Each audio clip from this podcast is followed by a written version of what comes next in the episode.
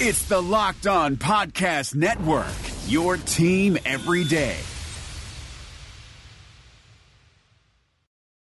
That's for my crazy day, my packed commute, all those unread emails in my inbox. But I'm getting stronger, faster, and pushing myself further every day. I don't care if I'm not like everyone else. This punching bag is the best way to end my day. Fearless is knowing yoga isn't your style. That's the power of the Blue Cross and Blue Shield Federal Employee Program. Learn more about our healthy benefits at fepblue.org/getmore. You are Locked On Vikings, your daily Minnesota Vikings podcast. Part of the Locked On Podcast Network, your team every day.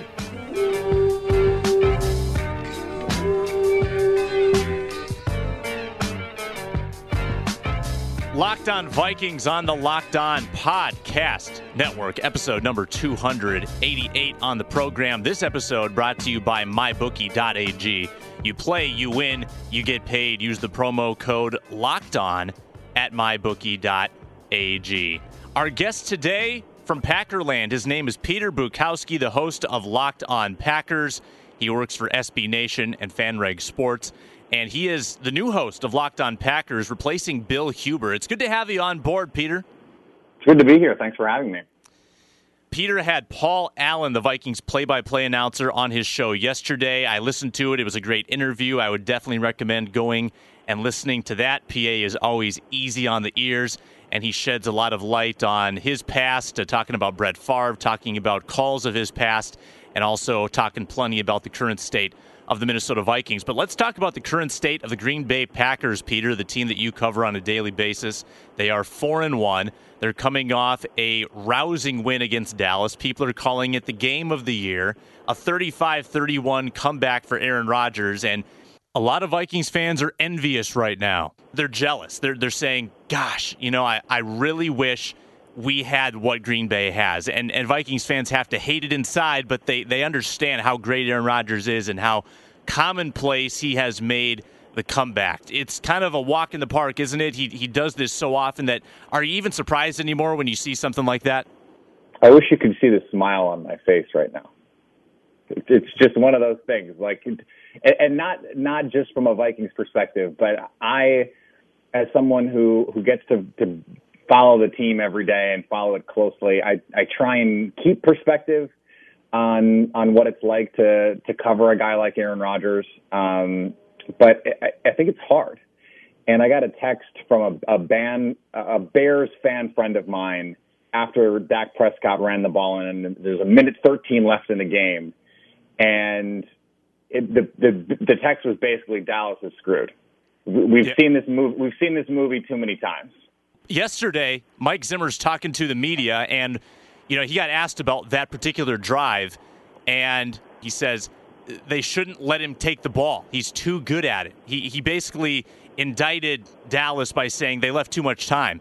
Kind of a sly one-liner, but that's kind of the raging debate. You know, should Dallas have intentionally worn more time off the clock and stayed out of the end zone another couple plays? And I know that's tough to do, but when it's Aaron Rodgers on the other side, you almost have to throw kind of the protocol out the door and do something different so he doesn't get the ball back. The Vikings have certainly been on the wrong end of Aaron Rodgers many times, and I wrote a story today actually about how he's dominated division opponents. He's 15-4 against the Bears, 13-3 against the Lions, 12-6 against the Vikings.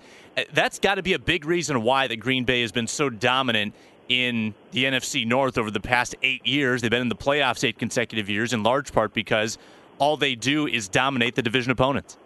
Yeah, and that's been Mike McCarthy's calling card going back to pre-Aaron Rodgers even. I think only Bill Belichick has a better division record over the last 12 years. The Packers under Mike McCarthy have just been outstanding in the division. And part of the reason is Aaron Rodgers has been the best quarterback. Before that, it was Brett Favre.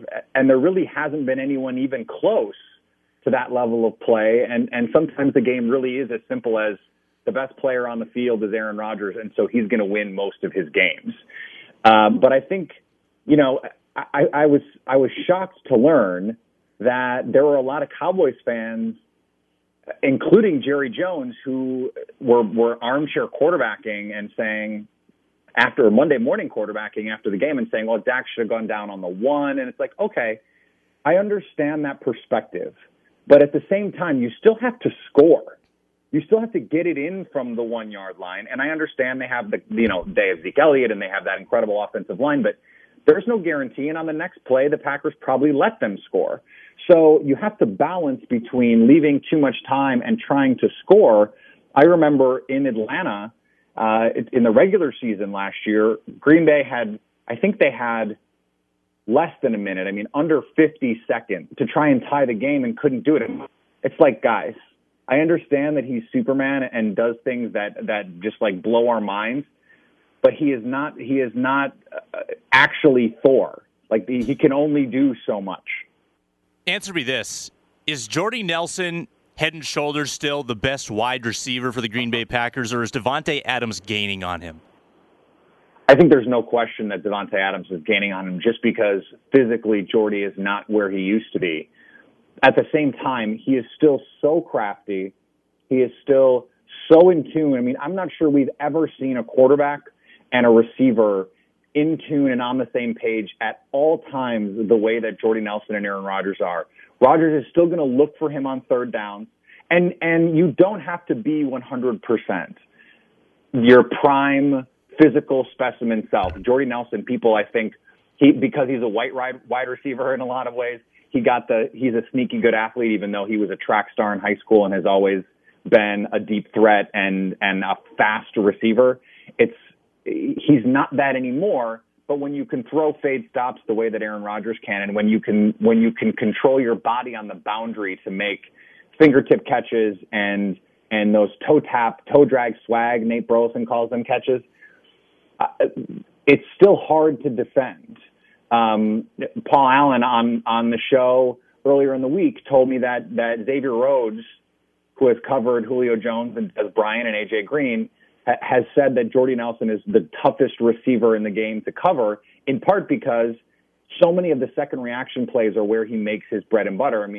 He already has a pair of touchdowns this year that were off second reaction plays where Rodgers breaks the pocket, and Jordy he knows where to get to. Rodgers knows where he's going to be, and Rodgers will throw it before he's even gone there. Before Jordy even knows where he's going, Rodgers knows where he's going, and sort of vice versa. And that's what makes them so impossible to cover. It's not just covering the base route. It's covering the route and then the 3 or 4 seconds after Rodgers hits the top of his drop where he breaks contain and now defenders are scrambling and it's essentially impossible to cover.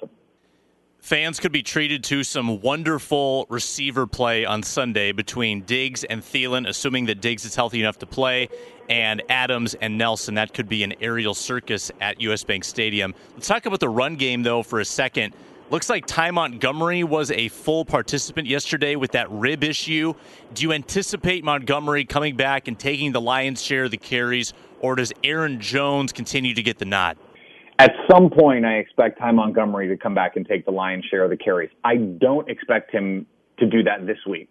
I think it's a little misleading to say he was a full participant, and not that you are misleading, but that it is misleading that he was a full participant because most of these practices are not padded, so he's not taking contact. So, yeah, he practiced, but the issue with the ribs is taking contact.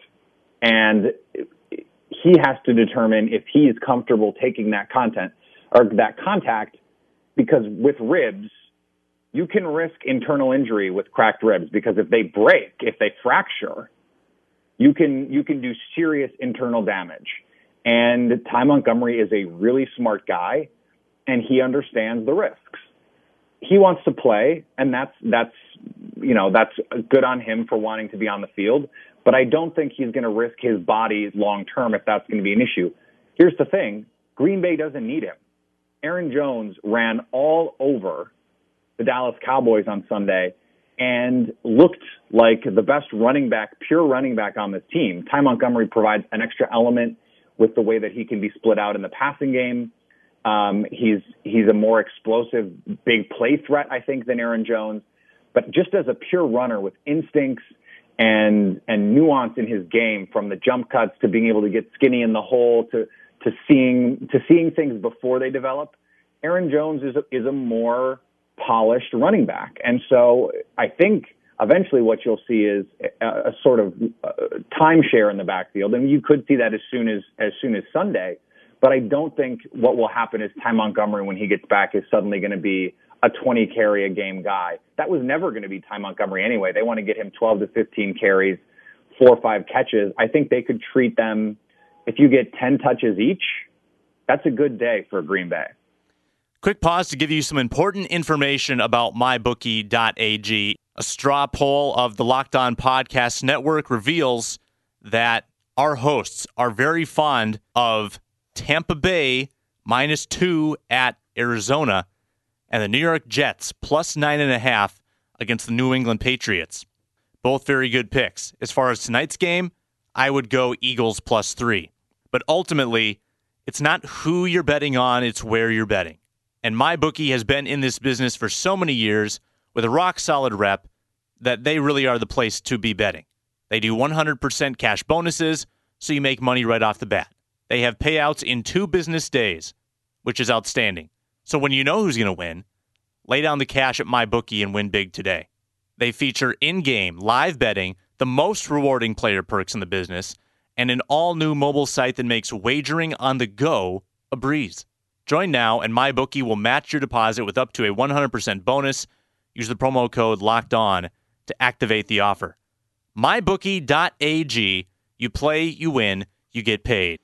Is democracy in danger or decline? Condoleezza Rice, William Galston, and Carlos Gutierrez and others take on this question in the fall edition of The Catalyst, a journal of ideas from the Bush Institute. Surveys show Americans place less trust in institutions like the media and business. Others contend America has faced far more challenging periods and emerged strong. Leading policymakers, Bush Institute experts, and respected journalists take on this debate. Read about it at bushcenter.org/catalyst. On the Green Bay defensive side, give me a strength and a weakness that the Vikings should be aware of. I mean, I know that the Green Bay defense hasn't been particularly strong, in large part because of injury in the past couple of years. They lost so many players last year, and I think it caught up to them in the NFC Championship game. They've had some nice performances this year defensively, and against Dallas, Dallas is a really, really good offensive club, so it's hard to really fault Green Bay too much for giving up 31. But where are they strongest? Where are they weakest? Well, as we stand here today, neither of their starting corners are 100% healthy. So Kevin King is out with a concussion. We don't know if he's going to be available for Sunday. And Davon House, who was limited last week, and then had cramps issues against the Cowboys, has also been a limited participant so far this week in practice. So that's a concern, especially when you're going up against receivers the caliber of Stephon Diggs and Adam Thielen. And each of them last year, in the first game it was Stephon Diggs, in the second game it was Thielen, absolutely tore Green Bay apart. And if they don't have their full complement of corners, if Quinten Rollins has to play, if Vikings fans see number 24 in white on the field, expect the ball to come to him, because and anyone who's listened to my show will know that I've been on this for weeks. Quinten Rollins is not an NFL cornerback. He's not fast enough. He's not athletic enough. He is a great kid. He's got good instincts. He is a solid open field tackler, and he can be effective near the line of scrimmage. He can't cover well enough to be an every down or even a sub-package corner in the league. And that's how I feel, and until he proves me otherwise, that's how I'm going to continue to feel. Demarius Randall was the guy that Stephon Diggs got last year, and he was not healthy for the second Vikings game. He is supremely talented. Clinton Dix called him the most talented corner on the team, the most talented defensive back on the team, and that's on a team with a lot of pedigree. But that would be where I would be most concerned. Now, if they're healthy, if Kevin King comes back from the concussion protocol, if Davon House is going to play in this game, then I think the pass rush's inconsistencies is also a cause for concern. But they're getting healthier. Mike Daniels is going to be closer to 100%. Ahmad Brooks and Nick Perry have played really well. Nick Perry is getting healthier, and Clay Matthews Vikings fans may not know this, but he has been, the sack numbers aren't there what they used to be for him, but he has been all over the field for Green Bay. He has been an incredible run defender. The Pro Football Focus grades reflect just how good he's been. He's been outstanding. And last week Green Bay played a little bit of 4-3 with Clay Matthews as an off-ball linebacker. And he can be a run and chase linebacker for this team. He can be effective doing that. And I bet we see it on Sunday against Minnesota. Three things off of what you said. Number one, the way you described Quinten Rollins may as well have been a description of Trey Waynes. Number two, Mike Daniels is really, really good. He impressed me a ton when they played the Vikings last year. Vikings fans probably hoping he doesn't play. And third, you mentioned Pro Football Focus. Our listeners can win a subscription to Pro Football Focus, $39.99 value. Get a PFF Edge subscription. All you have to do is leave a review on iTunes on Locked On Vikings or Locked On Packers. Leave your Twitter handle in the review. Have a chance to win that package. And check out the stats, the signature stats that we use so often in our reporting. What is the perception right now of Minnesota, Peter? This is @Peter_Bukowski on Twitter. Do Packer fans view this as a legitimate threat, or do they view this game with any hesitancy, going on the road? Granted, they're going up against a backup quarterback. Do the Vikings intimidate the Packers at all going into this matchup? I don't know if any team intimidates the Packers except maybe the Falcons at this point, just because of what that offense has been able to do. But I do think if Packer fans are honest, this is the team every year that they want to beat the most on the schedule. And part of it is the border battle, and part of it is that just about every Packers fan has a Vikings fan in their life that they're at least mildly annoyed with when the Vikings win. And I'm sure Vikings fans have that Packer fan in their life in the same way. But so this defense should be concerning for Green Bay. And I know that I talked about it with Paul, and I talked about it with Kevin Seifert from ESPN on my show today, shameless plug, about why the advanced metrics, the Football Outsider numbers, aren't as kind to Minnesota this year as they were in years past. I think they're actually a below average defense according to Football Outsiders. And the eye test just doesn't show that. And when you look at Danielle Hunter and Everson Griffin and Brian Robinson and the way they can get after the quarterback, Linval Joseph, and then the corners, Xavier Rhodes, Harrison Smith at safety, Anthony Barr at linebacker, Kendricks. There's so many. If you were going to put together a defense to slow down the Packers offense, it would be corners that can play press man. It would be a pass rush that can get after you with four, and linebackers that are athletic enough to contain Aaron Rodgers. And that is what Minnesota has. So if that is the case, and we saw last year, late in the year, when the Vikings didn't have anything to play for at Lambeau, it didn't matter, and Rodgers torched them, and they were on an all-time heater at that point. That was during the run-the-table stretch. But early in the year, the game at US Bank, this defense held Rodgers to 212 through the air, one touchdown, one interception, the game-clinching interception by your boy Trey Waynes, and he got outdueled by Sam Bradford because the defense was locked down. And if you're going to be afraid of the Vikings for any reason, I think that's it. It's not going to be Case Keenum or Sam Bradford or even Stephon Diggs and Adam Thielen, as good as they are. It's going to be because this defense can put together the kind of game that has given Green Bay problems in the past. If it's going to be a 41-34 game or 38-41, Packer fans are not going to be afraid of a game like that. But if it's going to be 17-14, that's the game that has Packer fans concerned. Yeah, I did a study of the recent Vikings-Packers games in my article today, and basically the Vikings have played one good game and one bad game every year under Mike Zimmer against the Packers. 2014, they threw Christian Ponder out on a Thursday night in Green Bay. It was a disaster. Then they played him really close at TCF Bank Stadium, a three-point loss. The next year, they beat them in the season finale, 2013, lost to them 30-13 at home that year. And then last year, of course, the game you mentioned at US Bank Stadium, and then the game late in the season where the defensive backs went rogue.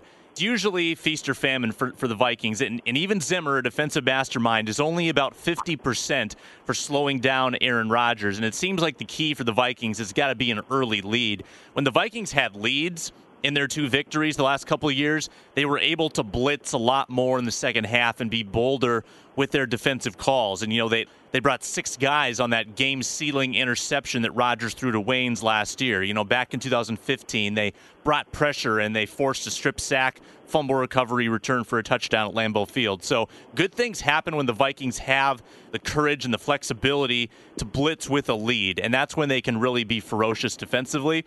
The key will be for them to cover early, give the offense a chance to stay on the field and get a lead for this team. Getting ahead early is, for me, the biggest key for Minnesota. Would you analyze that kind of in the same way? Well, I think if you flip it around, the key is going to be not letting Green Bay score early.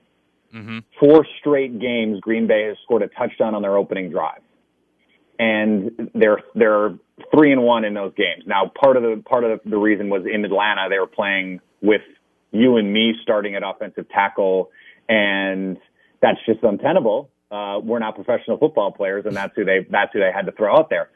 But when Green Bay starts fast, that is what gets this offense going, and it energizes the defense. This is a team that feeds off that kind of momentum. And Rodgers, obviously, when he gets in rhythm, there is no stopping him. I don't care if you have all of the guys that I just mentioned. That's the struggle. And so Minnesota cannot get into a shootout with the Packers.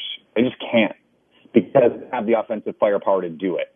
And so I think if you're looking at keys, it's not just Minnesota getting a lead, it's preventing Green Bay from getting a lead, because if they go up 7-0, you can live. But if it's all of a sudden, if it's 14-3, then you're in serious trouble. And obviously that's true against any team, but even more for Green Bay, because Minnesota just can't score enough. This game has to be within a touchdown essentially the entire game, or I think Minnesota is going to struggle. Yeah, I think I would agree with that assessment as well. We're talking with @Peter_Bukowski on Twitter, the Locked On Packers host. Last question, and it's very important. In your Twitter bio, it says, quote, "The president once butt-dialed me." Is there an origin to the story? Is this fake news? No, this is a real story. Tell us about this. So I was at I was covering golf for Sports Illustrated at the time, and I was doing a story on Trump's golf courses. This is when he is in the primary still, the Republican primary, and I remember it vividly because one of his managers called and said, we're not going to be able to, I think we can get him on the phone for this story, but it's going to have to be after I think it was the South Carolina or New Hampshire primary, because he's campaigning right now, and we probably can't get him for you until next week. So I go eat lunch, and I'm eating my lunch, and I get a call from a blocked number, and I'm mid chip, and I on the other end of the phone, I'm nervous, and it's Donald Trump, and I have to sort of get the food out of my mouth and conduct this interview, and after it was over, I hang up, and I get immediate callback from a blocked number. I say hello, and on the other end I hear, "How was that? Was that okay?" Sort of quietly, and I respond, "Mr. Trump, it was good for me if it was good for you." And then I hear rustling, muffled words, and then a click, and it dawns on me that he put the phone in his pocket, asked his PR people how the interview went, and had dialed me by mistake. That's unbelievable. Yeah. And then he became the president. So did that make it into the final story? That's my question. It wasn't that kind of story. It was an investigative piece, but it made it into my Twitter bio, which matters. And now I get to forever say that the president of the United States butt-dialed me. That is pretty outstanding. Great way to end the show. Peter Bukowski, Locked On Packers. Do you care to give us a prediction, or do you like to save your predictions for your own show? I would understand if you do. No, I can give you a prediction. I think I have said all week that Green Bay being 3.5-point favorites on the road in a division game against a team that I think is good is makes me nervous, but I think this is a 24-17 game, and I think the Packers win. All right, you're on record. I think that's probably a realistic point total for the game. I'm not going to give away my prediction. I'm going to save that for tomorrow's show with Sage Rosenfels, but we appreciate your contributions, Peter. We'll push people your way throughout the season. Welcome to the Locked On Podcast Network, and it sounds like you're doing a really good job over there at Locked On Packers, so thanks for coming on. Thanks for having me. It's been a blast to be a part of the Locked On family, and everyone's been great, so this is an exciting time. This episode presented by MyBookie.ag. Get into all the action at MyBookie.ag. They'll match your initial deposit up to 100%. Use the promo code LOCKEDON.